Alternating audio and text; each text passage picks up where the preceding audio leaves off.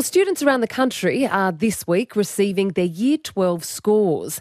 It's a time when there's a lot of attention and pressure on students' performance in the mainstream education system.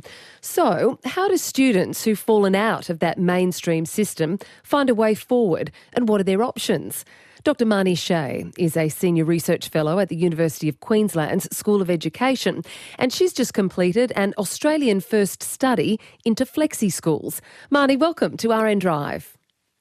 Thank you for having me, Catherine. Firstly, for those who are unfamiliar with a flexi school, what is a flexi school and why do people attend them?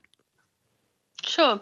So, flexi schools are a term that's used for schools that uh, cater to young people that have been pushed out of the mainstream schooling system. So that could be informally or formally, so formally excluded or they're just not catering for their needs. Mm. And so, have what sort of demand have you seen for these alternative pathways or, or flexi schools over the past years?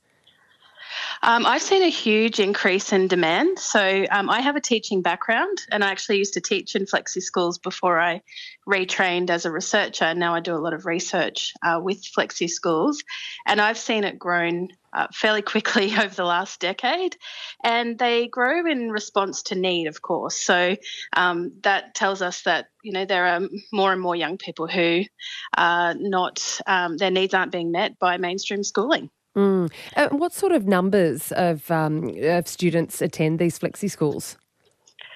Well, there isn't a comprehensive uh, picture in terms of data right now. Uh, we know back in 2014 that there was about 70,000 young people that uh, were engaged in flexi schooling, uh, but we don't have an exact number mm. to report on mm, mm. at the moment. So, what is it about the flexi school approach that allows kids to really thrive when, say, the mainstream system might be letting them down? Uh, look, the research tells us uh, that it's uh, the relational approach. It's the centering of relationships that young people respond really well to. Um, it's also that young people respond well to that sense of community and sense of belonging that flexi schools try to nurture. They're usually smaller environments. Um, for example, a young person would call their teacher by their first name, and they would uh, get to know the young person probably in a in a lot more deeper context than is it, than teachers in mainstream schools are able to form mm. because of the smaller environment. Um, and certainly, it's about community. So the research also tells us that there's a strong sense of uh, community, and that's both within the flexi schools, but also the ways in which flexi schools connect to broader community settings. And lots of mainstream schools do that well mm, too. Mm. But um, that's what we know so far. But in terms of my my practice experience in flexi schools, um, I do know I used to you know work with young people that had been you know not attending school for years, and then all of a sudden. You know, they were attending most days and they'd even come to school sick. And I think that, you know, I used to reflect on that and think about, well, what is it that we're doing that's that's so different? And I do think it's that um, centering of relationships mm. that is at the core of the approach that works for that cohort of young people. Mm. Is the syllabus the same as mainstream schools, or is it less rigid? Is there are there more practical offerings? How how does it look in comparison?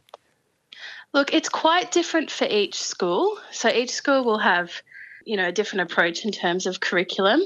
Uh, that's something that um, we uh, came out in our survey. So it's quite a contentious issue because sometimes there's a lot of assumptions made that the young people that attend flexi schools who have been given all sorts of labels like disengaged or not wanting to go to school that they're not wanting to engage with you know intellectually challenging curriculum or even the same curriculum that might be on offer at a mainstream school and the the young people that responded to the survey told us really clearly that they they do want challenging curriculum mm. and they do want similar curriculum that's on offer at mainstream schools but you know most schools cannot offer um, you know the variety of curriculum that's on offer at a mainstream school. Mm, mm. As you know, we're at the end of the high school year. How do flexi schools generally perform when compared to the mainstream?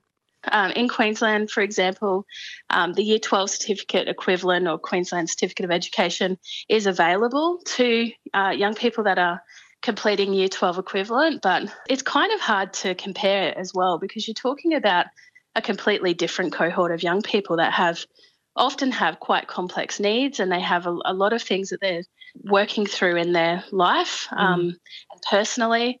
So it's it's sort of hard to draw any comparisons mm, mm. in terms of outcomes. Mm. I imagine very rewarding as a teacher as well. Uh, Marnee, we are out of time, but thank you so much for joining us. Thank you so much, Catherine. Dr. Marnee Shay is a Senior Research Fellow at the University of Queensland's School of Education. Well, if you like what you hear, subscribe to RN Drive in the Listen app or wherever you get your podcasts. You're with Catherine Robinson on RN Drive.